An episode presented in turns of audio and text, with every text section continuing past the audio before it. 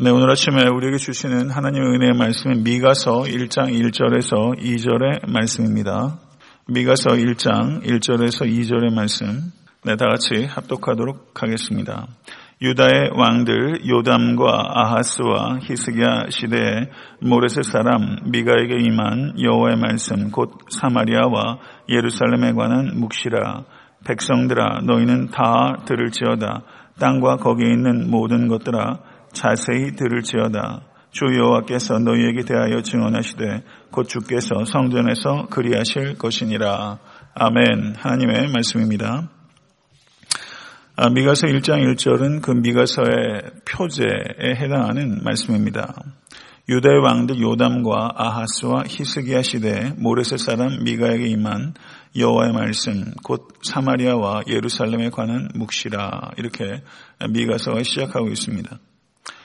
요담과 아하스와 히스기야라는 특정한 시간에 모레셋 사람 미가라는 특정한 사람을 통해서 사마리아와 예루살렘에 관한 묵시라는 특별한 목적을 위해서 여호와의 말씀이 임하였습니다. 미가의 예언의 권위는 미가에게 하나님의 말씀이 임하셨다는 데 기인하는 것입니다. 여기서 임하였다라는 말은 발생하였다, 능력으로 임하였다, 이런 뜻이 있습니다. 그리고 이 말씀이 미가에게 임한 방법을 묵시라고 기록하고 있는데요. 이 묵시라고 번역된 히브리어가 하자라는 단어인데 이것은 보다라는 뜻입니다. 하나님께서 사마리아와 예루살렘의 운명에 대해서 미가가 보통 사람들이 볼 수 없는 것을 하나님께서 보여주심으로 말미암아 여호와의 말씀이 능력으로 미가에게 임한 것입니다. 미가는 모레셋 사람이라고 불리는 사람입니다. 이 사람은 예루살렘 사람이 아닙니다. 큰 도시의 사람이 아닙니다. 아주 작은 마을 사람입니다. 보잘것없는 지역의 사람이라는 것을 의미하는 것입니다. 그러나 보잘것없는 지역 출신의 사람이라도 그에게 능력으로 하나님의 말씀이 임할 때 저가 쓰임받게 된 것입니다. 미가라는 이름은 무슨 뜻입니까? 제가 서론에서 말씀드렸던 것처럼 누가 야훼와 같은가라는 뜻입니다. 기억하시기 바랍니다. 누가 야훼와 같은가. 이름이 질문으로 되어 있는 거예요. 누가 야훼 같은가. 이것은 반어적인 질문이라고 할 수 있습니다. 이 뜻은 무엇입니까? 야훼와 같은 분이 없다라는 뜻입니다. 누가 야훼와 같은가. 이 말은 야훼와 같은 분이 없다라는 것을 강조하기 위한 반어적 질문이라고 할 수 있죠.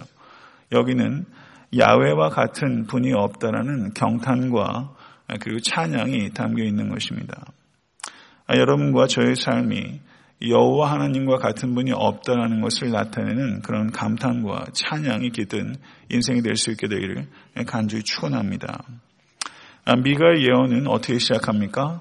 들을지어다라고 시작합니다. 1장 2절을 보시면 백성들아, 너희는 다 들을지어다. 땅과 거기에 있는 모든 것들아, 자세히 들을지어다. 다 들을지어다. 자세히 들을지어다. 오늘 저는 특별히 이 들음에 대해서 상고하고자 합니다. 이와 같은 그 들음에 대한 요청은 선지서에서 거의 빠지지 않고 등장하고 있습니다. 아모스서 3장 1절을 보셔도 이스라엘 사람들아, 여호와께서 너희에 대하여 이르시는 이 말씀을 들으라 라고 말씀합니다. 호세아서 4장 1절도 이스라엘 자손들아, 여호와의 말씀을 들으라. 이사야서 28장 14절도 이러므로 예루살렘에 있는 이 백성을 다스리는 너희 오만한 자여, 여호와의 말씀을 들을지어다. 여호와의 말씀을 듣지 않는 사람이 오만한 것입니다. 예레미야 5장 21절을 보셔도 어리석고 지각이 없으며 눈이 있어도 보지 못하며 귀가 있어도 듣지 못하는 백성이여, 이를 들을지어다. 에스겔서 18장 25절도 너희는 이르기를 주의 길이 공평하지 아니하다 하는도다. 이스라엘 족속아, 들을지어다. 내 길이 어찌 공평하지 아니하냐. 너희 길이 공평하지 아니한 것이 아니냐. 이렇게 구약성경 예언서에서는 거의 예외가 없을 정도로 들으라라는 것을 하나님께서 촉구하고 있음에도 불구하고 북이스라엘도 들음에 실패했고 남유다도 들음에 실패했습니다.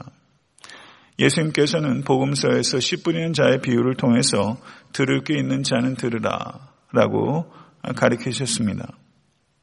요한계시록 2장 7절도 귀 있는 자는 성령이 교회들에게 하시는 말씀을 들을지어다 라고 말씀하고 있습니다. 성도 여러분, 지금 현대의 많은 교회들이 성령께서 하시는 말씀을 듣고 있습니까? 듣지 못하고 있습니까? 미가서에서도 1장 2절, 3장 9절, 6장 1절에서 중요한 전환점마다 들을지어다 라고 요청하고 있습니다. 성도 여러분, 우리가 들을 수 있을 때 소망이 생기는 것입니다. 우리가 귀가 있다고 듣는 게 아닙니다. 육적인 귀가 있다고 듣는 게 아닙니다. 영적인 귀가 열려야만 되는 것입니다. 그런데 이 귀가 도통 들리다가 안 들리다가 한다는 것이죠. 그리고 못 들을 때가 참 많습니다. 사랑하는 성도 여러분, 예수님의 제자들조차 들음에 성공적이지 못했습니다. 그래서 주님께서 마가복음 8장 18절을 보면 너희가 눈이 있어도 보지 못하며 귀가 있어도 듣지 못하느냐 또 기억하지 못하느냐 이렇게 말하고 있는 것을 우리가 경각심을 가지고 들어야만 되는 것입니다. 사랑하는 성도 여러분, 주님께서는 우리가 들을 수 있기를 원하십니다. 주님께서 그리고 성경에서 우리가 들으라라고 요청하는 것은 우리가 들을 수 있는 존재로 지음받았다는 것을 의미하는 것입니다.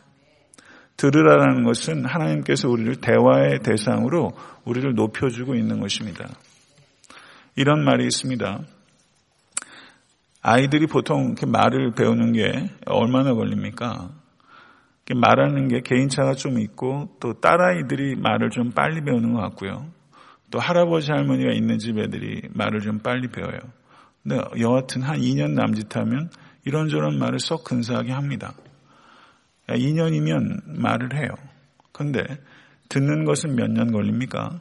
듣는 것을 배울 때까지는 몇 년 걸립니까? 이건 평생 걸리는 것입니다. 우린 평생 들음을 배우는 것입니다. 그래서 이런 말이 있습니다. 말하는 것을 배우는 것은 2년이면 족하지만 듣는 것을 배우는 것은 80년이 걸린다. 80년이 걸린다. 저는 제 자신이 이렇게 들을 수 있는 사람인가라는 부분들을 생각하게 됩니다. 목회자로서 저에게 이런저런 조언을 해주는 사람이 갈수록 적어드는 것 같아요. 저에게 어떤 의미에서는 진심을 가지고 이렇게 조언하시는 분은 저희 부모님, 저희 부친이 저에게 그런 말을 좀 해주시는 분이 아닌가. 갈수록 저에게 조언해 주시는 분이 적어드는 것 같아요. 그런 의미에서 목회자 참 위험하다 이런 생각도 들더라고요. 이번에 선교지에 와서 그런 묵상을 했어요. 목회자가 되다 보니까 이렇게 정말 사람들로부터 들을 수 있는 기회가 갈수록 적어들고 저는 계속 말하는 사람의 입장에 서게 되고 그래서 저같이 어리석은 사람이 참 위험할 수 있겠다 이런 생각이 참 많이 들더라고요. 성도 여러분, 오늘 말씀을 통해서 여러분과 제가 들음이 지속적으로 성장하고 있는지에 대해서 생각해 볼 수 있는 은혜가 임할 수 있기를 간절히 바랍니다. 듣는 것에도 수준의 차이가 있습니다. 많은 사람들이 내가 듣고 싶은 것만 듣습니다. 똑같은 설교 말씀을 들어도 각자 듣는 바가 달라요.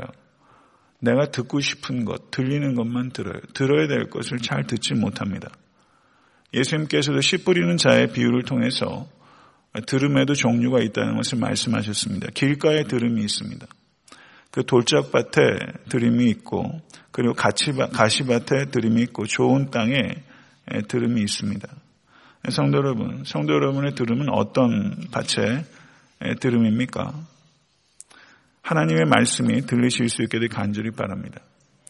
목회자인 저에게 주어진 책임은 하나님의 말씀을 바르게 선포해야 되는 책임이 저에게 있는 것입니다. 그리고 성도님들께는 하나님의 말씀을 받아들여야 되는 책임이 있는 것입니다. 계속적으로 여러분의 들음을 발전시키실 수 있는 축복이 임할 수 있게 되기를 간절히 바랍니다. 참된 말씀이 선포되게 되면 그것은 중립적인 것이 아닙니다. 예배 때 말씀을 듣는 것은 강의를 듣는 게 아닙니다.